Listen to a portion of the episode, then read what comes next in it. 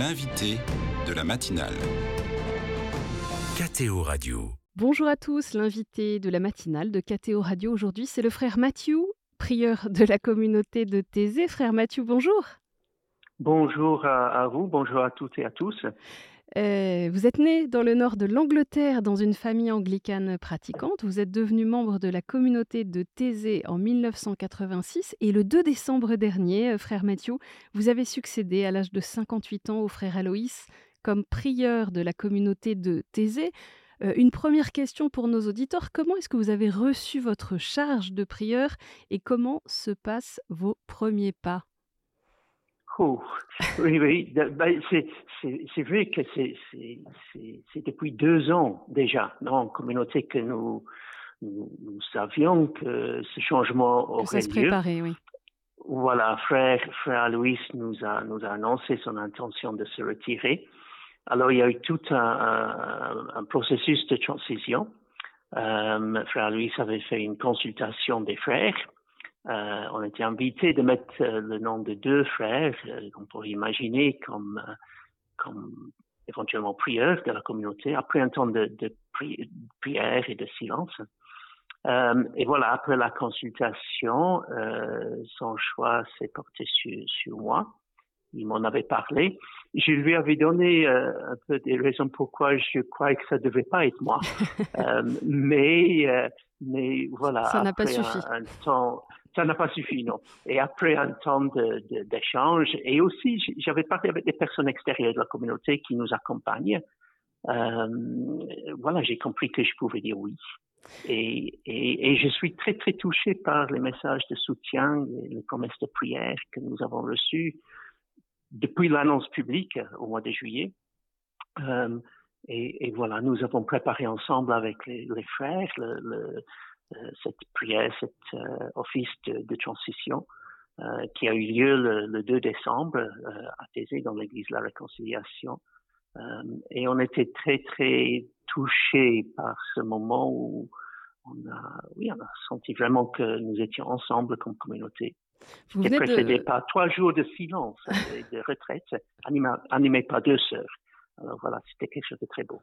Vous venez de, de donner le nom de, de l'église de la Réconciliation à Taizé, parce que l'unité, la réconciliation, ce sont des motifs oui. essentiels de votre communauté. Ça fait partie du charisme hein, de la communauté. Comment se vit la communion entre vous au quotidien, alors que vous êtes d'horizons si différents, de cultures, de langues, de confessions différentes ? Oui, oui. On le vit très simplement dans la confiance que chaque frère a reçu cet appel à vivre en réconcilié. Non? Et, et notre fondateur, Frère Roger, il parlait toujours d'une parabole de communion. Euh, donc, une parabole, c'est, c'est, c'est une image qui, euh, oui, euh, qui, qui parle en peu de mots d'une, d'une réalité profonde. Euh, et, et c'est ce que nous essayons de vivre. Et déjà de, de se mettre ensemble trois fois par jour pour prier, euh, cela crée des liens, euh, ça nous aide à, à comprendre qu'il y a une unité qui est déjà donnée dans, dans le Christ. On se souvient tous non, de la prière de Jésus mmh. dans le dix-septième chapitre de Saint-Jean. Il prie pour l'unité de ses, ses disciples. Il met même la crédibilité de sa venue mmh. hein, sur cette unité entre disciples. Alors, c'est quelque chose que, que Jésus a voulu. Il prie pour cela toujours. Et, et voilà, on voudrait vivre de cette prière. C'est, ça ne veut pas dire que, oui, euh, on est en train de discuter tout le temps les différences entre nous ou même ce qui nous unit. Hein. Il y a une confiance qui est là, qui va, dans un certain sens, euh, euh, plus profondément que, que, que cela. Voilà. Frère Mathieu, euh, la communauté de Taizé euh, a été fondée au, au milieu du vingtième siècle. Quels sont les grands enjeux pour la communauté aujourd'hui ? Comment est-ce que vous pourriez nous les décrire ? hmm. c'est, c'est, c'est drôle, mais je, moi je vois deux axes. Euh, d'abord, c'est, c'est, c'est toujours l'écoute. Hein, l'écoute mutuelle entre nous confrères, euh, l'écoute de, de ce que Dieu, les personnes que Dieu nous confie, notamment des jeunes qui, qui viennent participer dans les rencontres à Taizé, et aussi comme maintenant, je suis actuellement à Ljubljana, en Slovénie, euh, des, des jeunes qui viennent pour notre rencontre européenne, euh, toujours cette écoute, cette écoute pour permettre à découvrir ce que Dieu a placé dans, dans le cœur de chacun, que chacun puisse découvrir cela. Mm-hmm. Euh, et, et, et puis, je, je dirais aussi euh, la paix, la paix. Hein? Euh, euh, cette unité entre chrétiens, ce n'est jamais un but en soi, mais, mais pour, c'est pour que le message de l'Évangile soit crédible et que, comme chrétiens, nous, nous, nous puissions être des ferments de paix et de, d'unité, de réconciliation dans la famille humaine. Ah, avant de revenir et c'est à quelque ce... chose de très important. Merci. Avant de revenir à, à cette rencontre européenne qui se déroule en ce moment en Slovénie, deux de, de petites questions encore, frère Mathieu. Euh, la communauté oui. de Taizé a entamé ces dernières années un travail de vérité sur les abus sexuels oui. commis par des frères. Comment est-ce que vous oui. continuez ce travail ? Quel dispositif de prévention a été mis en place lors des grands événements où les jeunes sont nombreux ? Oui, non, c'est, c'est, on n'est jamais au bout de ce travail. Je crois que ça, c'est, ça, c'est quelque chose de très, très important. Et, et de nouveau, je re- reviendrai à, à l'écoute, l'écoute des, des personnes victimes, euh, est, est devenue quelque chose de très important pour nous, euh, et de, de faire face à ce qui est arrivé, euh, d'écouter, non, cela, euh, pour en tirer les conséquences, pour que, à l'avenir, on peut toujours améliorer l'accueil qui est offert à Taizé. Euh, alors pour les bénévoles qui viennent euh, passer un, un temps à Taizé, dans la deuxième semaine, il y a une session de formation à la protection des personnes. Pour les frères, il y a aussi un, des formations continues. Hein. Par exemple, euh, cette année, euh, au mois de, de mai, euh, nous avons euh, accueilli un groupe qui une association qui travaille avec la lutte contre les violences sexuelles dans le département de Saône-et-Loire, euh, qui nous ont donné des témoignages très, très forts. Alors, on ne doit jamais penser avec la protection des personnes que tout est déjà fait, que nous avons fait notre travail. Mm-hmm. C'est un travail continu. C'est un travail continu. Euh, le moment qu'on pense qu'on a tout fait, ben voilà, c'est à ce moment-là que Euh, les dangers peut-être recommencent. Je, je reviens à des événements importants pour euh, la communauté. Il y a quelques semaines, vous avez vécu et organisé la grande rencontre Together à Rome, sur la place Saint-Pierre. Oui. Cette veillée de prière du samedi trente septembre qui a précédé l'ouverture de la première session du synode, c'était aussi oui. un temps fort pour l'œcuménisme. Tout à fait. Moi, moi-même, avec un autre frère, j'étais vraiment impliqué dans la préparation de, de cette veillée de prière. Nous étions... Oui, euh, une bonne partie des derniers quinze mois à Rome. Euh, et, et c'était quelque chose de très, très fort. Hein, et, et on a travaillé ensemble avec euh, avec le secrétariat pour le synode euh, et avec le diocèse pour l'unité des chrétiens et aussi avec le, le diocèse de Rome. Euh, et c'était tout un, un chemin que nous avons vécu ensemble. Et c'était pas Taizé tout seul qui organisait cela. On a voulu, dès le départ, Euh, impliquer d'autres communautés, mouvements euh, et aussi des chrétiens de, de, de toute Église. Euh, et euh, de voir ces différents partenariats se, se construire, c'était un, une démarche synodale en soi. Euh, on a trop vécu, je pense, dans nos, nos propres coins, euh, chacun faisant des choses à son propre mm-hmm. compte euh, ces derniers temps. Mais de vraiment vivre quelque chose ensemble, c'était très, très beau.